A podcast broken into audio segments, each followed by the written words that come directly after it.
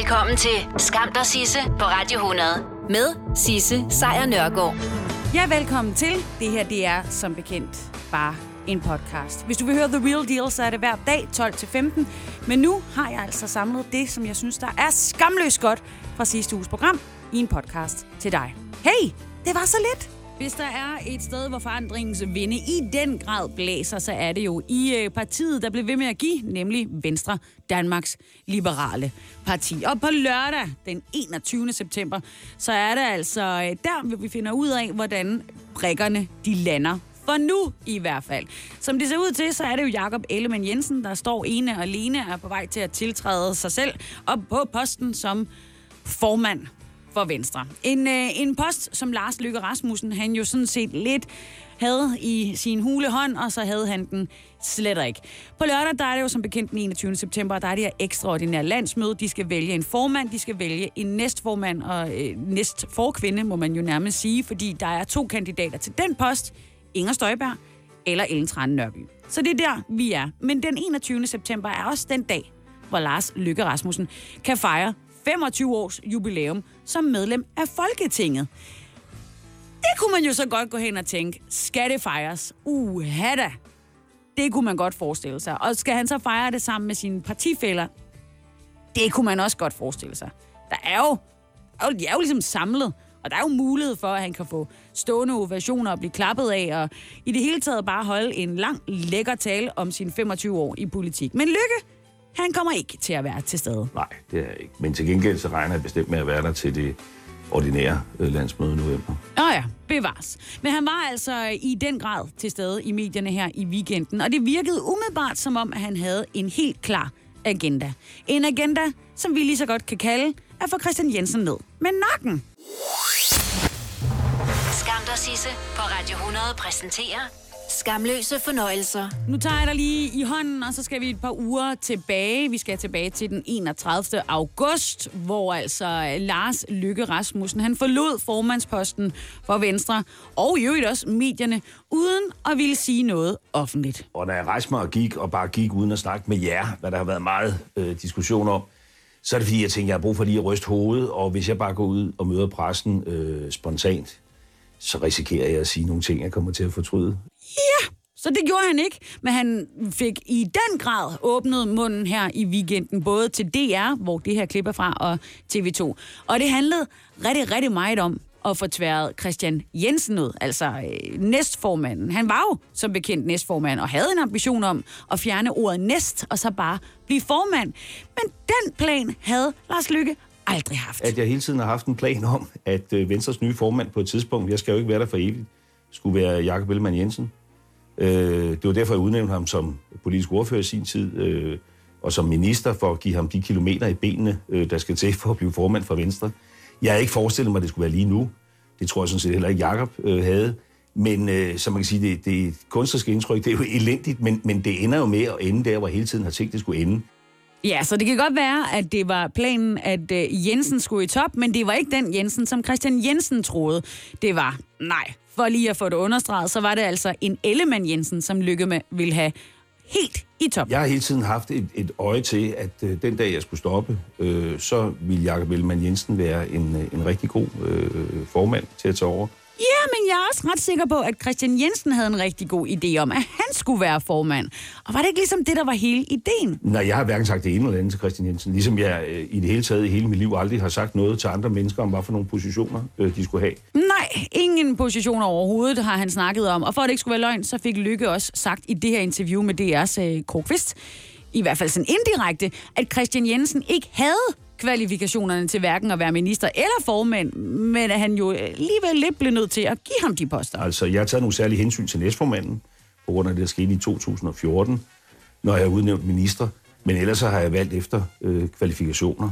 Bemærk i øvrigt ordet. Jeg har taget særlige hensyn til, men har ellers valgt for, efter kvalifikationerne. Så der bliver altså taget hensyn til Christian Jensen. Og det skyldes jo en episode tilbage i 2014, som vi nok aldrig i offentligheden får det helt store indblik i, andet end at øh, der er folk, der ved, hvad der foregik. Jo, men han har da bestemt været kvalificeret til de poster, han har fået, så han har jo ikke fået dem. Men altså, det er jo ikke nogen hemmelighed, at vi havde en situation i 2014, øh, hvor øh, nogen synes, jeg skulle stoppe, øh, og var meget øh, utålmodig. Øh, og det er jo en af de øh, brænde, som øjensynligt aldrig rigtig er blevet slukket. Øh, og jeg har nok den store fejl, øh, tror jeg, at øh, hvis jeg tænker, nu er det her problem løst, branden er slukket, så går jeg bare videre.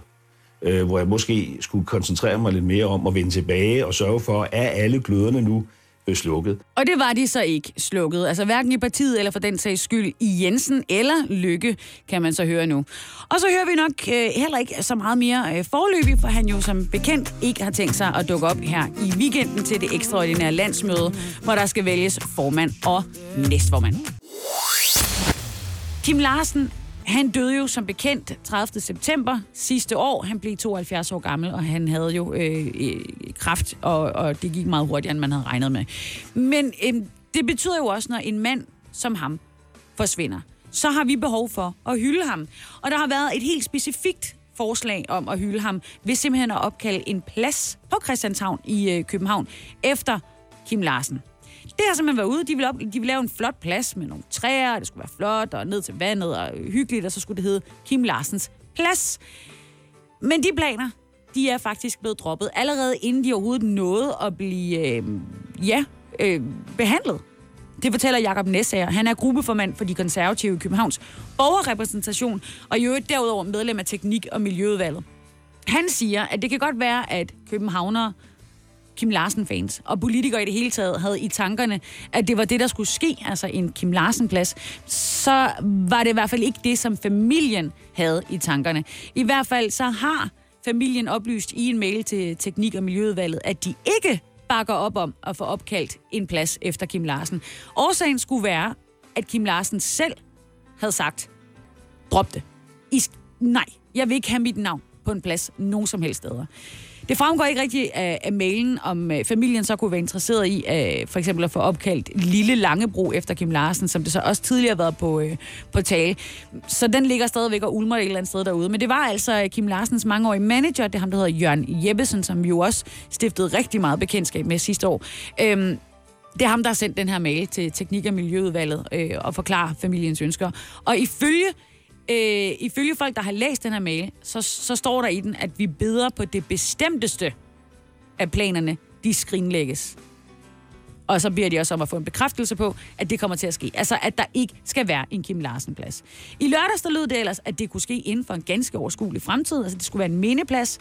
Christianshavn, København, masser af fine kanaler. Et sted, der emmer af øh, gasolinhistorie.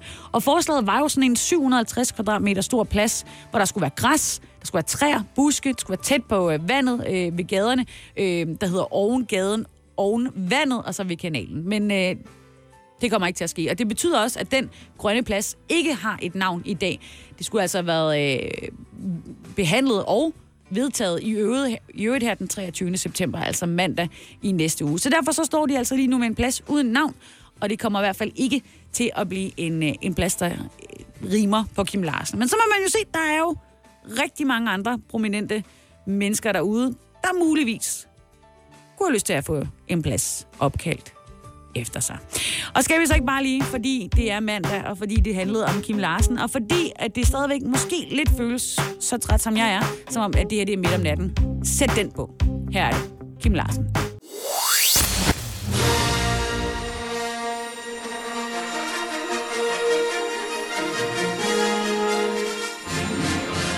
I nat, mens du forhåbentlig snorksov, kl. 01.54, der passerede asteroiden 2000 QW7 Jorden. Det var en relativ mellemstørrelse asteroide. Det var på størrelse med en skyskraber. Og det var på forhånd slået fast, at du ikke behøvede at stå op i nat for at være bange. Den gjorde ikke en fare for os, selvom den passerede med sølle 5,6 millioner kilometers afstand. Det er, i hvert fald i øh, astronomiens øh, målestok, forholdsvis tæt på, men ikke farligt endnu. Men hvor stor er faren egentlig for, at vi bliver ramt af en asteroide, der kan så gøre alvorlig skade på vores planet? Well, altså, den er der jo. Fordi det sker jo nærmest dagligt, at en asteroide passerer forbi os i en afstand på mindre end 7,5 millioner kilometer. Det sker lige nu, mens vi taler. Måske. I don't know. Men nogle gange, så kan der altså være flere meget tætte passager på samme dag. De flyver lige forbi os. Og netop nu, der ved vi, at der er 2.015 såkaldt potentielt farlige asteroider, der har en størrelse på cirka 100 meter eller mere, og som kan komme meget tæt på jorden. Faktisk øh, nærmest tættere end 20 gange gennemsnitsafstanden til månen. Skulle det ske, at vi vil gå hen og blive ramt af en, så kan det godt være, at vi lige skal tage en dyb indånding. Fordi lad os nu sige, at den asteroide, der passerede sin nat, 2000 QW7, den ramte os, og det vil gøre med 23.000 km i timen. Og den er så cirka 500 meter stor, den er lavet af sten, så vil den jo have en bevægelsesenergi, ifølge eksperter, svarende til cirka 100.000 Hiroshima-bomber. What? Og det er ikke altid, at vi opdager dem i tide. Sidste år, for eksempel, der opdagede vi en kolossal asteroide, bare få dage før, at den fløj forbi os. Kun 73.000 kilometer væk. 73.000, det er jo ingenting. Og det er altså også hent, at vi først har opdaget dem, da de var flået forbi os. Ja! Og så er de altså sådan helt små. Dem er der også en del af, og de rammer os helt uvarslet. Det skete for eksempel tilbage i 2013. En kold februar morgen i Rusland, hvor en mindre asteroide den eksploderede i luften over den russiske by Chelyabinsk, og rigtig mange mennesker de blev såret af glasgård fra knuste ruder, og bygninger fik skader, og der er stadigvæk nogle af de mest sete videoer på YouTube, det er, at man ser de her sten bare hamrer der ud af med lysets hastigheder. Nej, det er det ikke, lysets hastighed, men det føles sådan. Men skal du bruge din mandag på at bekymre dig over asteroider? Nej, skal du ikke. Og du skal heller ikke bruge din tirsdag eller nogen andre dage, for du kan ikke gøre en skid ved dem alligevel. Der er ikke noget at gøre, fordi du er ikke Bruce Willis. Og det kommer du heller ikke til at være i dag. Eller vi kan jo sådan set godt bare danse om den varme grød, fordi lige nu der ligger der 47.390 sager hos anklagemyndigheden, som er mere end 180 dage gamle, og hvor der så altså endnu ikke er taget stilling til, om der skal rejses en tiltale. Det her, altså 47.390 sager, altså sager, som involverer mennesker herhjemme, som er udsat eller har begået noget, måske kriminelt, men hvor der endnu ikke er en afklaring på, om de rent faktisk skal, så skal for retten. Altså bunker af sager huber sig op hos vores anklager, og antallet af straffesager, der er over 180 dage gamle, er altså mere end firedoblet de sidste tre år. Tilbage i 16, der var tallet 11.394 sager, hvilket er mange, men altså nu firedoblet. Det er en øh, historie, som Berlingske skal køre med i dag, efter de har fået agtindsigt i det, og det er altså... Øh, det er altså noget, der betyder noget for de her sager, hvor længe de får lov til at ligge. Øh, især når de kommer til at ligge i rigtig lang tid, fordi hvis man så vurderer efter 180 dage, eller måske mere, at de gerne vil rejse tiltale mod en person, eller flere, så kan det blive sværere at fremskaffe beviser. Øhm, de kan være forsvundet. Det er også det her med, at vidner, de har det med øh, at glemme, hvad der er foregået, og så kan nogle af de her afgørende detaljer, der rent faktisk kan fælde en gerningsmand, eller gøre en påstået gerningsmand fri, de kan altså få øh, gå tabt. Og det er altså især vidneforklaringerne, som øh, spiller en afgørende rolle i rigtig mange sager. Det mener en, øh, en anklager, der har udtalt sig til Berlingske, men som af hensyn til sin egen karriere ønsker at være anonym. Vedkommende siger, at vidner er i mange straffesager det vigtigste bevis. Men du kan ikke forvente, at fru Jensen kan huske og forklare noget i detaljer, som hun har set for fire år siden. Og hvis vidner ikke kan huske noget, så har anklagerne ikke en sag, og derfor er det så vigtigt, at de afgiver forklaring hurtigst muligt. Det er altså anklageren her, der ønsker at være anonym, der har udtalt sig til Berlingske. Og Berlingske har også derudover talt, talt med øh, 12 anklager, og der er rigtig mange af dem, der mener, at det netop er den her lange sagsbehandlingstid, der har ført til, at der er skyldige, der går fri. Altså folk, der har begået en forbrydelse, kommer aldrig nogensinde til at bøde for den, fordi der går så lang tid. Det er jo lidt uhyggeligt. Det er sådan, at sager om tyveri, narko, færdsels- og sædelighedsforbrydelser, de behandles langsommere i dag end for 10 år siden. Det vil sige, at du er blevet voldtaget, jamen, så kan du vente i meget, meget lang tid for at få lov til at se, eller man har jo ikke rigtig lyst til at se vedkommende i øjnene igen, men i hvert fald at se sin øh, påståede gerningsmand i retten. Men derimod så kommer sager om økonomisk kriminalitet hurtigere for retten. Og Claus Oxfeldt, det er ham, der er formand for Politiforbundet. Han øh, har tidligere været ude og forholdt sig til, at det tager så lang tid. Og han siger, at det er ikke noget, der kommer bag på ham, fordi politiet skal udføre så mange forskellige opgaver, og at der kommer jo hele tiden flere til, så de skal jo prioritere de her ting benhårdt, og det går ud over sagsbehandlingstiden. Ja, og dengang, der baksede de bare alene øh, med grænsekontrol, bevogtning af potentielle terrormål og indsatsen mod banderne, og når jeg også Rasmus Paludan. Så hvis det er, at der ikke er sket noget den sag, du har øh, ringet ind om eller anmeldt, så er det ikke din skyld nødvendigvis. Det er simpelthen bare, fordi de ikke aner, hvad de skal stille op.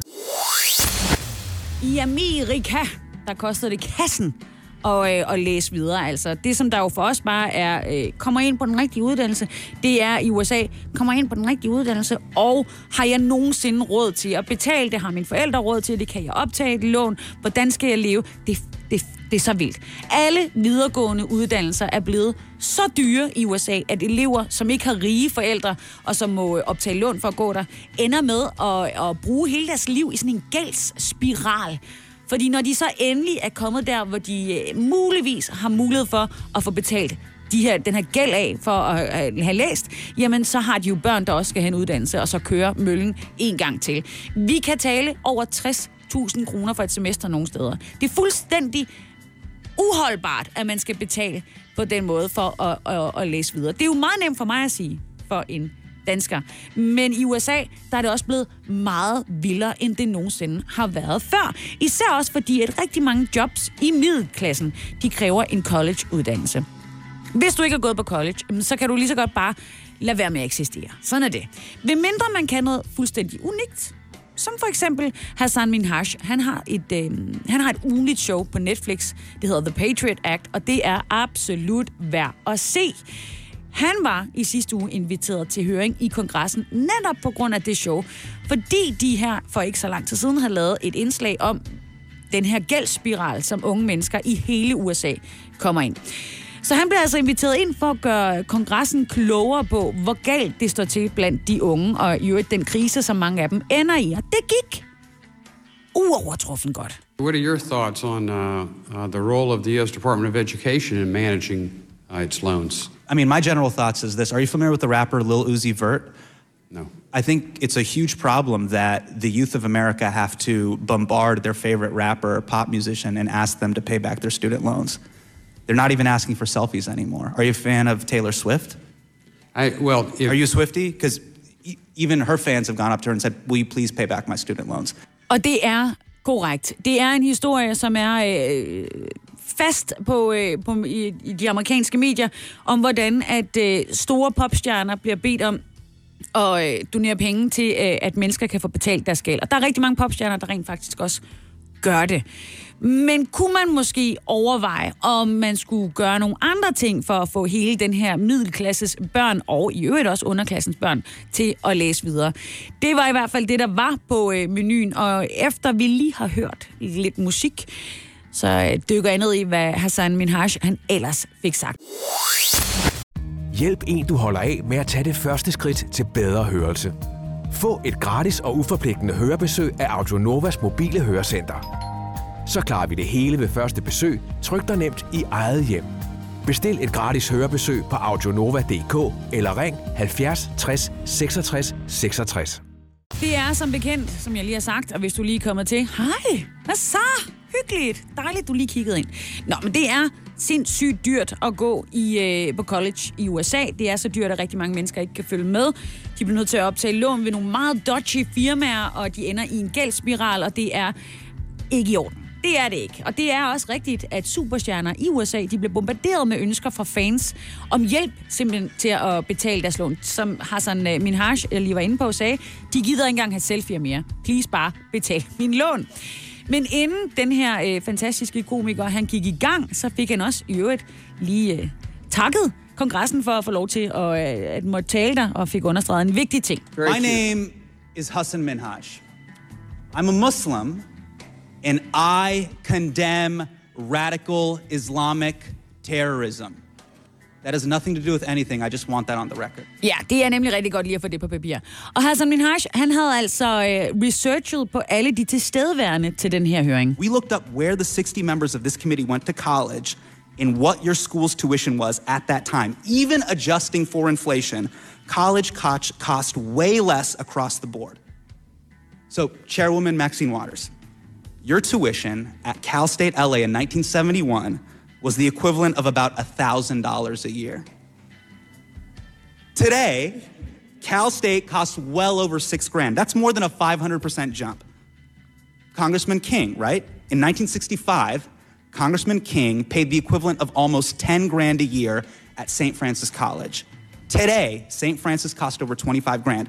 Ja, så nu har du regnet ud, at Hassan Minhaj og hans researcher havde kigget på, hvor alle de her kongresmedlemmers, øh, hvor meget de havde betalt for at gå i på deres respektive skoler for rigtig, rigtig mange år siden. Og som du kunne høre, så passer den stigning af pris for at læse ikke med den stigning, der er i samfundet generelt. Det er blevet dyrere og dyrere og dyrere.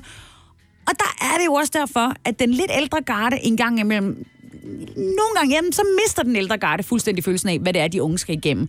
Og derfor så tog Hassan Minhaj altså også alle de her tal og lagde det op til et gennemsnit. Og der kan man virkelig se, hvordan det rammer. On average, this entire committee graduated from college 33 years ago and paid an inflation adjusted tuition of $11,690 a year.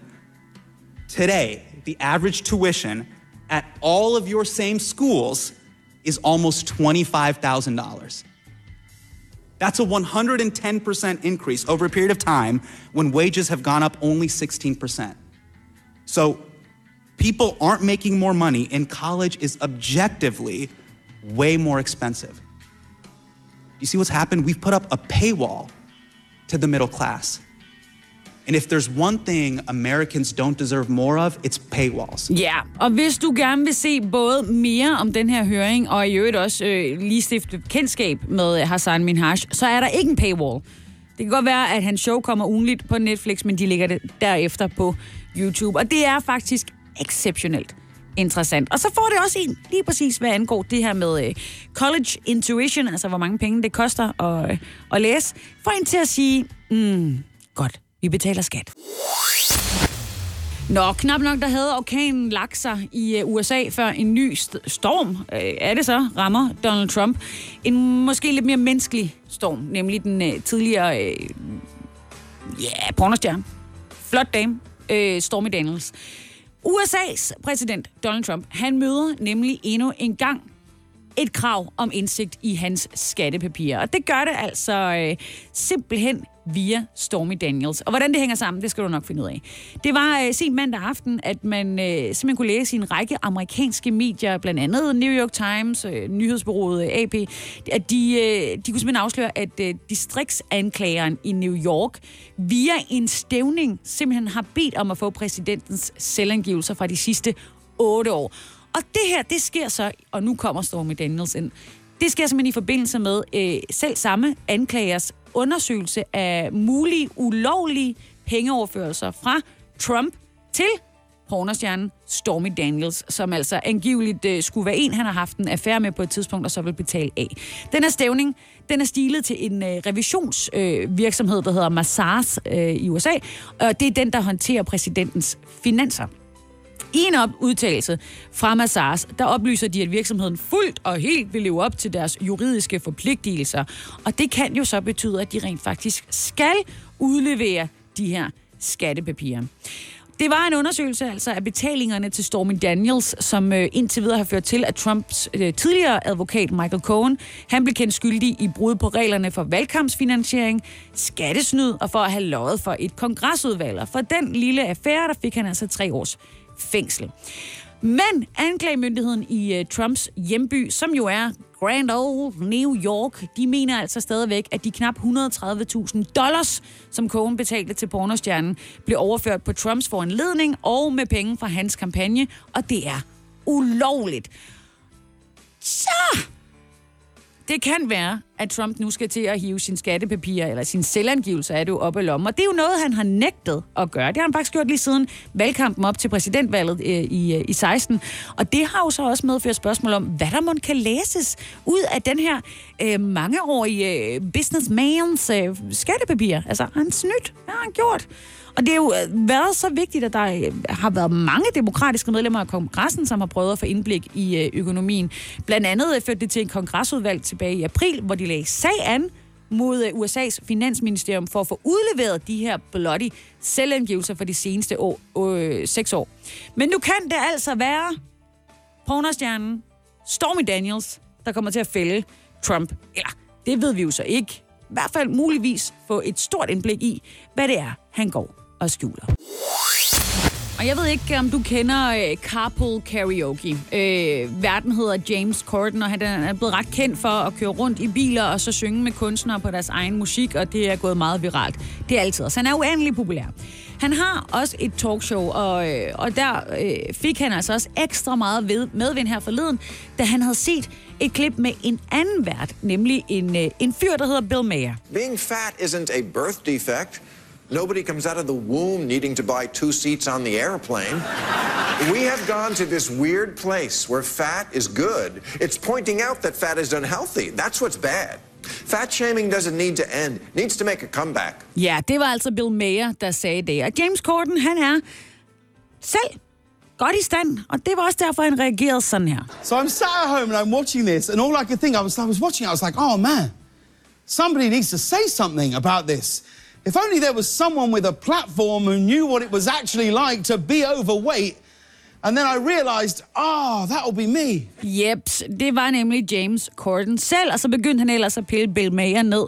Argument for argument. Altså, for han er virkelig overrasket over, at nogen som helst... Thinks that fat shaming needs to make a comeback because fat shaming never went anywhere. I mean, ask literally any fat person. We are reminded of it all the time on airplanes, on Instagram, when someone leaves a pie on the windowsill to call and they give us a look like. don't,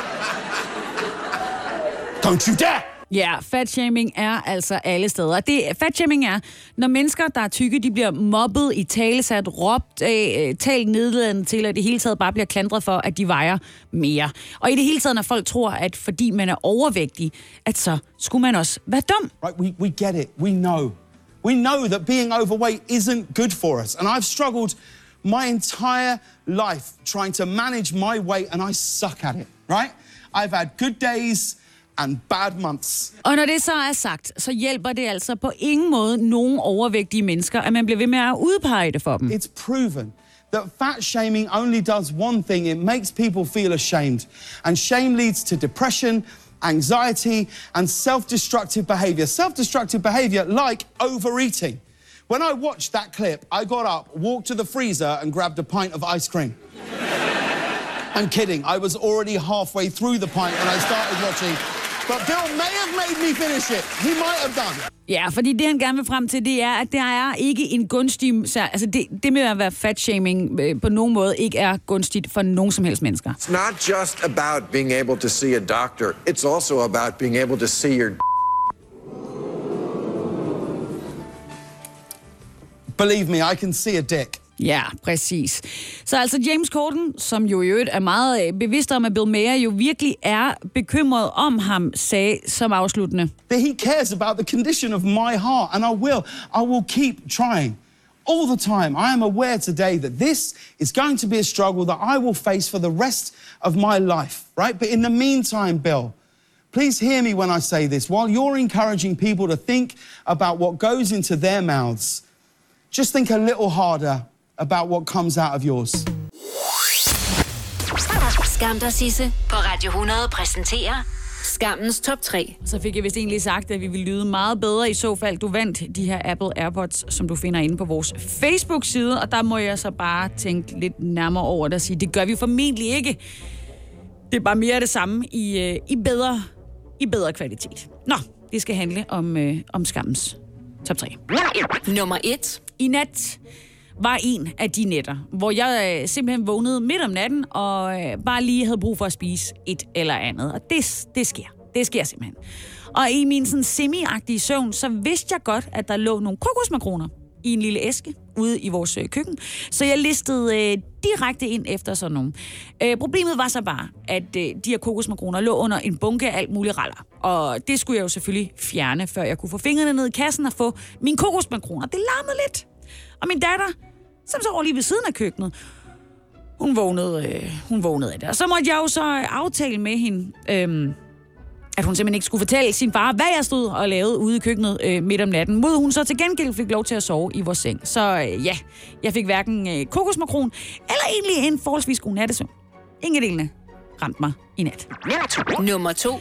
Jeg havde også en uh, tur på renseri i går, og jeg bar en uh, masse tøj, som jeg ikke aner, hvordan man vasker, ned i det lokale bæredygtige, selvfølgelig, jeg bor vel på Nørrebro, øh, renserier. Mens jeg stod derinde og hævde den ene festkjole op i tasken efter den anden, så undrede jeg mig over, at det var så mørkt inde i renseriet. Altså som virkelig mørkt. Og da jeg så skulle finde mit dankort, så jeg kunne betale, der bemærkede jeg højlydt, at det var lidt svært at se, når det nu var så mørkt. Hvor til den venlige dame så foreslog, at jeg jo kunne tage mine solbriller af, så kunne det være, at det ville hjælpe lidt på synet. Nummer tre. Og måske jeg bare skulle holde mig til aldrig nogensinde at gå med solbriller, eller ditche det der med at vaske tøj generelt, for jeg er tydeligvis ikke voksen nok til at foretage fuldstændig basic opgaver, når det handler om at vaske tøj. I går, der vaskede jeg tre læs vasketøj. Ja, jeg ved det, det er imponerende, men jeg har ikke haft tid at uvise, så det er bare, hvordan det er. Og det gjorde jeg så i går, men det gik måske lige stærkt nok, for nu er jeg en uerstattelig alpaka-sweater og en blød cashmere-sweater i størrelse baby rigere nu, og ikke engang min datter kan hive dem ned over hovedet. Og nej, de koster selvfølgelig en mindre opsparing, og så kan man jo overveje, hvorfor jeg ikke tog dem med til rens. Og til det kan jeg sige, jamen, øh, jeg havde simpelthen ikke lige set dem, for jeg gik jo åbenbart rundt med mine solbriller på. Indenfor. Hele dagen. Nå, man siger jo, at hunde og deres ejer ligner hinanden, og øh, Ja, det ved jeg ikke. Om er rigtigt, for så havde jeg igennem min opvækst lignet en Newfoundlander, og det er jeg ret sikker på, at jeg ikke gjorde. Så meget hår havde jeg slet ikke. Eller hale, øh, for den sags skyld. Men der er altså et øh, nyt studie fra Københavns Universitet, der faktisk viser, at hvis du muligvis har lidt for mange kilo på sidebenene, så er der en øh, ret stor sandsynlighed for, at din hund, i så fald du har en hund, that is, også er lidt for tyk.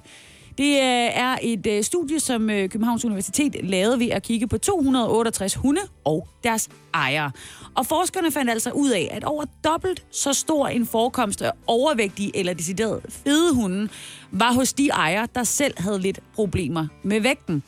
Det er første gang, man laver sådan en undersøgelse, og det er jo egentlig mærkeligt nu, at man har sagt i overvis, at hunde og deres ejere ligner hinanden. Men alligevel, så kommer det her resultat jo ikke rigtig bag på en af forskerne bag undersøgelsen. Han hedder professor øh, Peter Sandø, og han er fra Institut for Veterinær og Husdyrsygdomme ved Københavns Universitet. Og ifølge ham, så er hunde nogen, vi deler vores glæder med. Det giver jo sig selv gør det jo. Øh, og hvis livet så drejer sig om at løbe lange ture og dyrke noget crossfit og spise masser af sundt, jamen så gør man det også med sin hund. Omvendt er man rigtig glad for fredagslik, også om mandagen og onsdagen, jamen, øh, og, og hygger sig generelt, så sidder man måske lidt mere foran fjernsynet og deler ud af de her godbidder med sin hund de aftener, man nu gør det. Det, øh, det siger altså øh, Peter Sandø.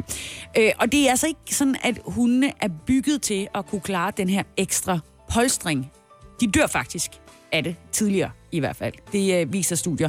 Faktisk så lever overvægtige hunde i gennemsnit 1,3 år kortere end hunden på en, øh, lad os bare kalde det en lidt mere restriktiv diæt. Omvendt så har de det fedt. Altså bogstaveligt talt, øh, den rumtid, de er på jorden. For hunde, de elsker at få mad.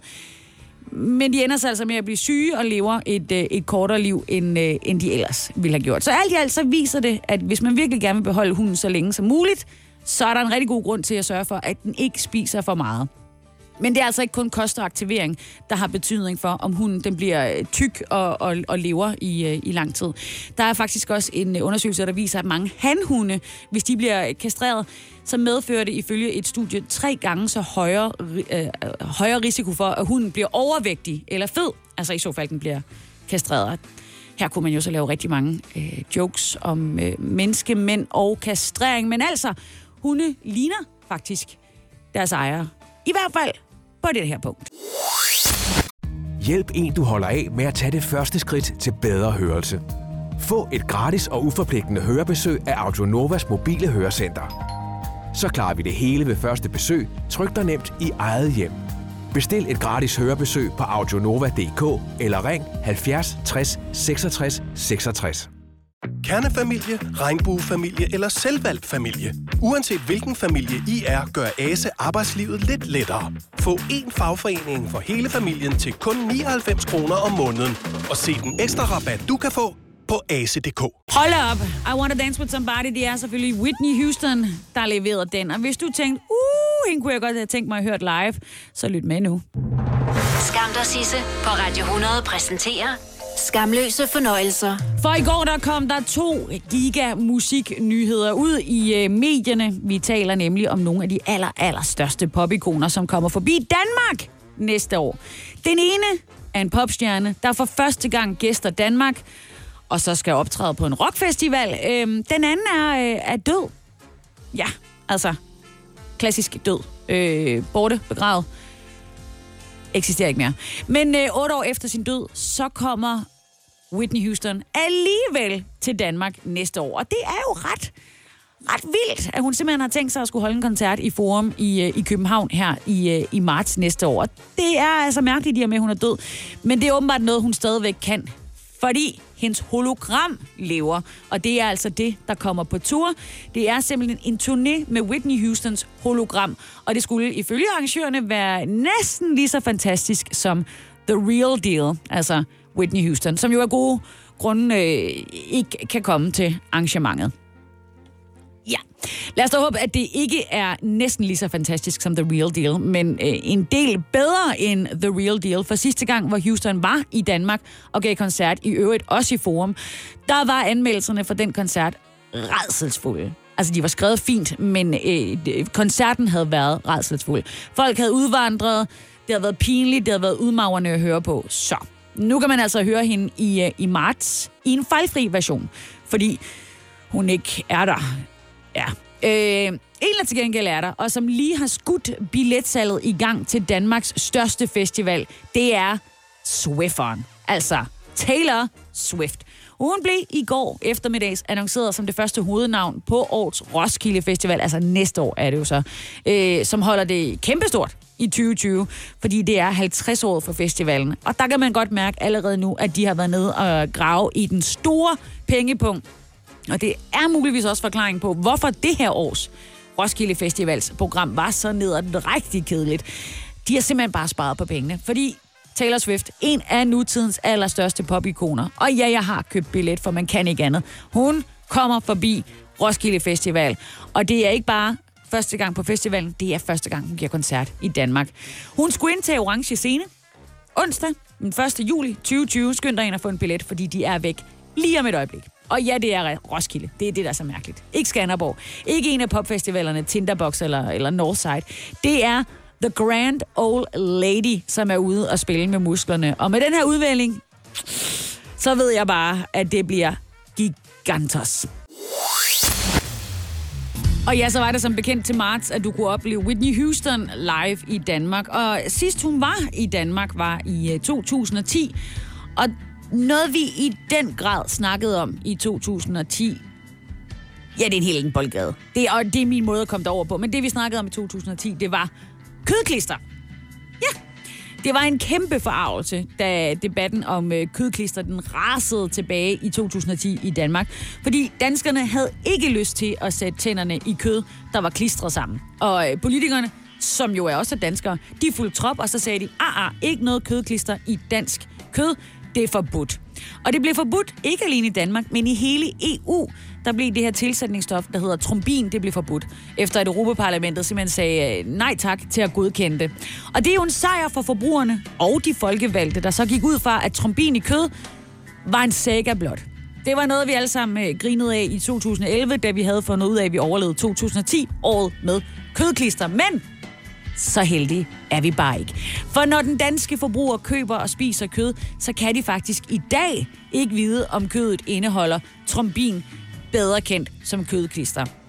Det her kødklister, det er sådan en slags lim, der på en eller anden måde limer kødet sammen. Det blev som sagt forbudt, men en smart fidus gør, at det er muligt for kødindustrien øh, industrien at bruge al den trombin, som de vil i deres kød, og, og så sendt det afsted i de danske supermarkeder, og direkte ned i de danske maver. Det er en historie, som øh, DR-programmet Kontant fortæller her senere i aften. Øhm, de virksomheder, som fremstiller trombin, de ændrer nemlig bare øh, på et tidspunkt betegnelsen for trombin, så det ikke længere er et tilsætningsstof, men et enzym. Og så behøver det ikke stå på øh, ingredienslisten. Jeg anede ikke, at man kunne det. Og der er heller ikke rigtig nogen regler for enzymer i, øh, i EU. I hvert fald ikke nogen fælles regler. Og i Danmark, der er det altså fortsat forbudt at anvende trombin i kød. Men i stort set alle andre EU-lande, der er det tilladt. Så i princippet, så kan en dansk gris køres til slagtning i Polen, og stykker fra grisen kan så klistres sammen med det her kødklister til et kødprodukt, og sendes retur til de danske supermarkeder. Så når du nu står dernede i eftermiddag og lige skal finde ud af, hvad der skal på øh, børnenes madpakke i morgen, så hold dig, hvis du ikke er fan af kødklister. Hold dig for produkter, hvor der står, at det er sammensat af stykker af kød. Det, det går ikke. Hvis det er der, så lad det være. Øh, boykot lortet. Det er ulækkert, det er kødklister, det er trombin, det er forbudt alle steder. Det er ikke... Altså, det, det er det samme. Så. Og det bakker øh, fødevareminister Mogens Jensen fra Socialdemokratiet, øh, Socialdemokratiet mig i øvrigt også op i. Det vil jeg bare lige sige. Og han synes også, at øh, øh han har forståelse for, at vi ikke ønsker trombin i vores mad. Og derfor så opfordrer han til at se efter mærkningen sammensat af stykker af kød, hvis man vil undgå trombin eller andre stoffer med samme funktion. Så kunne man jo også måske bare bede ham om at lige tage ned til EU og få gjort en stopper på det her med ikke at have nogen regler for enzymer, så vi helt og aldeles slipper for lort i vores mad. Tak for det. Skam dig, Sisse, på Radio 100 præsenterer dagens skamløse øjeblik. Boris Johnson, den øh, britiske premierminister og i øvrigt yber Brexit-boss, han er ikke populær i de her dage. Og det siger jo sig selv, det ved vi. Han har øh, suspenderet øh, parlamentet. Han vil flå britterne ud af EU uden nogen former for backup, og han har derudover også mistet opbakning fra store dele af sit eget bagland. Det er, om man vil, et rigtig lort år for Boris. Ser man bort fra selvfølgelig, at Trump synes, han virker som en rigtig fed fyr. Så der er jo altid. Altid en. Nå. Og det er også derfor, at han for tiden har brug for noget rigtig god presse. Og hvor får man god presse? Nu er jeg jo ikke kommunikationsuddannet, jeg er uddannet journalist, men jeg kan sagtens se, hvad Johnsons øh, pressefolk tænkte, da de sagde, øh, lad os besøge et hospital. Så kan du se ud som om, i det mindste, at du bekymrer dig for dine borgere. Well, that backfired. For under det her besøg på, øh, på hospitalet, som ligger i det nordøstlige London, der blev premierministeren konfronteret af en meget vred far til en patient. Og lad os bare sige det sådan her, Boris klarede den ikke super duper godt. There are not enough people on this ward. There are not enough doctors. There are not enough nurses. It's not well organised enough. The NHS has been destroyed. Ja, faren her til en øh, syvårig datter forklarede, at datteren næsten havde været død under sin behandling, fordi den afdeling, hun var indlagt på, slet ikke havde nok ansatte, og det var ikke et sted for børn. Alt, alt, alt for presset. Det nationale sundhedsvæsen i England er blevet øh, barberet, altså skåret helt niv- ned, og det koster altså på menneskeliv. It's been destroyed. It's been destroyed. And now you come here for a press opportunity. Well, actually, there's no press here. Så siger han så, og nu kommer du her for at få en pressemulighed. Hvor til Boris Johnson han så svarer, der er ikke noget presse her. What do you mean there's no press here? Who are these people? Ja, og grunden til, at man ikke kan høre, at uh, Boris Johnson siger, at der er stort set ikke noget presse her, det er, fordi pressen er der, og de er i fuld gang med at tage billeder, og det er den lyd, du så kan høre. Og så siger Boris, at han er der for at se, hvad der skal gøres, altså hvordan han kan gøre tingene bedre.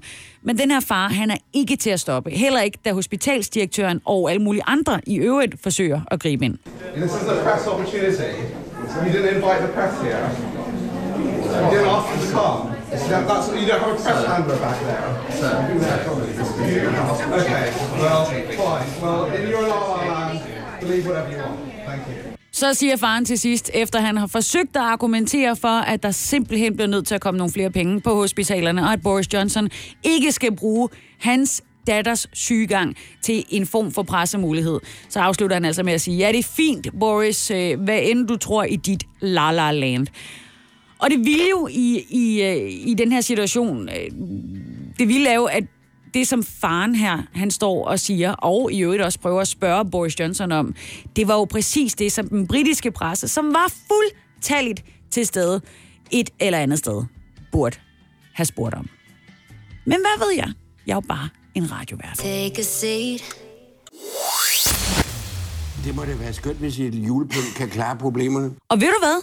Det kan det! Skam dig, Sisse, på Radio 100 præsenterer Skamløse fornøjelser. I dag, der er der 10 uger og 3 dage til den 1. december. Og jeg har det sådan lidt udmærket. Fint nok. Lad os lige vente et par måneder endnu, før vi henter julepynten op fra kælderen og begynder at finde kanelen frem i supermarkederne.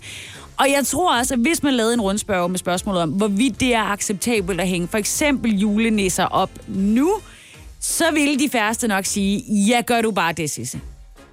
Hæng du bare julepynt op her i øh, september. Men der er faktisk en fyr, der mener, at der kan være en ret god årsag til, at man bør hænge julepynt op allerede nu her i december. Altså 10 dage, eller undskyld, 10 uger og 3 dage før, at det bliver den 1. december. Det er en uh, artikel, som Dagens.dk har lavet, og i den, der kan man læse om en psykolog, som nemlig har ved at fortælle, at det her med, uh, med julepynt før tid, det kan gøre mennesker gladere. Altså hvis der simpelthen hænger julepynt nu, så kan folk godt begynde at smile lidt mere. Øhm, han hedder Steve McKeown, og er som sagt psykolog, og han mener det. It evokes those nostalgic feelings um, within our mind, and obviously we think about when we're growing up. It's uh, magical. So essentially, when you, you you're an adult, you, you, you draw back those, and it's like an anchor back to those original emotions you felt back then.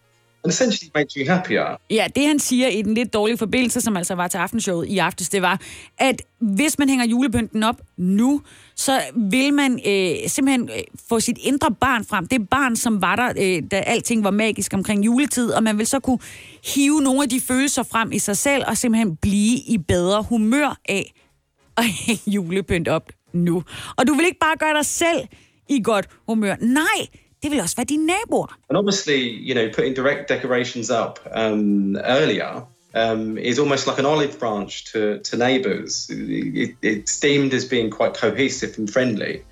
Um, so it's always a good thing. Så han siger altså, det er altid en god ting at hænge, hænge julepynt op før tid, fordi det viser også til dine naboer, det spreder glæden til dem, og det viser også, at du er øh, ja, et godt menneske. Eller som, øh, som Tommy Kent, der sagde, der også var gæst. Det må da være skønt, hvis et julepynt kan klare problemerne. Ja, for altså, der skal nok en del, del mere til end det. Og der må jeg også bare sige, du kan også seriøst sætte mit pis i flammer. Hvis jeg får julereklamerne ind ad døren i oktober, eller jeg ser en kravlenisse i november. Til gengæld er der et lille arbejderbej, og det er, jeg kan godt lige klare en lille bitte julesang, selvom det er september. Og jeg ved præcis, hvad for en det skal være. Så glædelig jul om 10 uger og 3 dage. Her kommer Mariah Carey. Don't want a lot for Christmas. Skam dig, Sisse, på Radio 100. Med Sisse Sejr Nørgaard.